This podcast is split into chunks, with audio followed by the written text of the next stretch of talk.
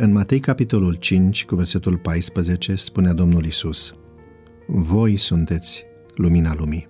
Înainte de a se întoarce în țara lui, un misionar american a cumpărat un colier de 30 de dolari dintr-o mică piață din Hong Kong.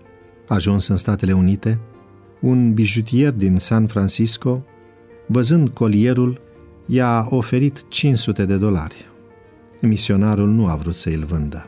Trecând apoi prin New York cu ocazie, a intrat la faimosul magazin de bijuterii Tiffany și a întrebat la ce preț ar fi estimat colierul lui? A fost evaluat la 30 de mii de dolari și casa l-a asigurat că este interesată să-l cumpere. Misionarul, uimit, a acceptat să-l vândă, dar cu o condiție. Să îi se spună care era secretul valorii colierului. Bijutierul i-a arătat două inițiale gravate pe fiecare dintre pietre. N-G. Colier, repet. Colierul era o piesă istorică. Era cadoul de nuntă a lui Napoleon Bonaparte pentru soția lui, Josefina. La fel este cu cei cărora Isus le spune, voi sunteți purtăm ascunse în noi inițialele Mântuitorului nostru, inițiale care arată că suntem mai Lui. Numai Marele, Eu sunt, manifestat în tufișul arzător care nu se mistuia și în Evanghelie îi poate numi pe cei care îi aparțin, voi sunteți. Această expresie apologetică apare pentru prima dată la Sinai, odată cu legământul în Exodul capitolul 19, versetul 5, unde spune Voi sunteți. Această expresie apologetică apare pentru prima dată la Sinai, odată cu legământul.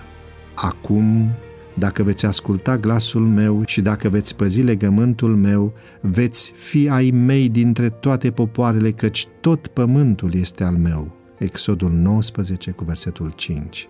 Formularea mai apare în pasajele în care Domnul Isus se delimitează de Dumnezeii falși. Voi sunteți martorii mei, zice Domnul, voi și robul meu pe care l-am ales. Isaia 43 cu versetul 10. Apare și imediat după fericiri, voi sunteți sarea pământului și lumina lumii. Matei 5, versetele 13 și 14. Mai apare și când Isus stabilește legătura dintre el și ucenici. Eu sunt vița, voi sunteți mlădițele. Ioan capitolul 15, versetul 5. Voi sunteți prietenii mei. Ioan 15 cu 14. Petru folosește exprimarea pentru a desemna demnitatea și misiunea bisericii.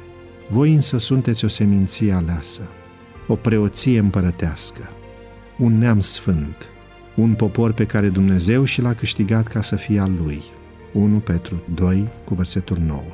Și în cele din urmă, în Apocalipsa, expresia desemnează rămășița, își schimbă forma, dar își păstrează sensul. Aici este răbdarea sfinților care păzesc poruncile lui Dumnezeu și credința lui Isus. Apocalipsa 14 cu versetul 12. Caracterul apologetic al expresiei ne oferă, în ciuda faptului că suntem săraci și goi, identitatea și demnitatea poporului lui Dumnezeu, ne angajează și ne responsabilizează față de misiunea pe care am primit-o în lumea aceasta. Să descoperim inițialele lui Hristos în viața și în caracterul nostru. Amin. Ne găsești și pe Instagram la devoționale.ro Devoționalul audio de astăzi ți-a fost oferit de site-ul devoționale.ro în lectura pastorului Nicu Ionescu. Îți mulțumim că ne urmărești!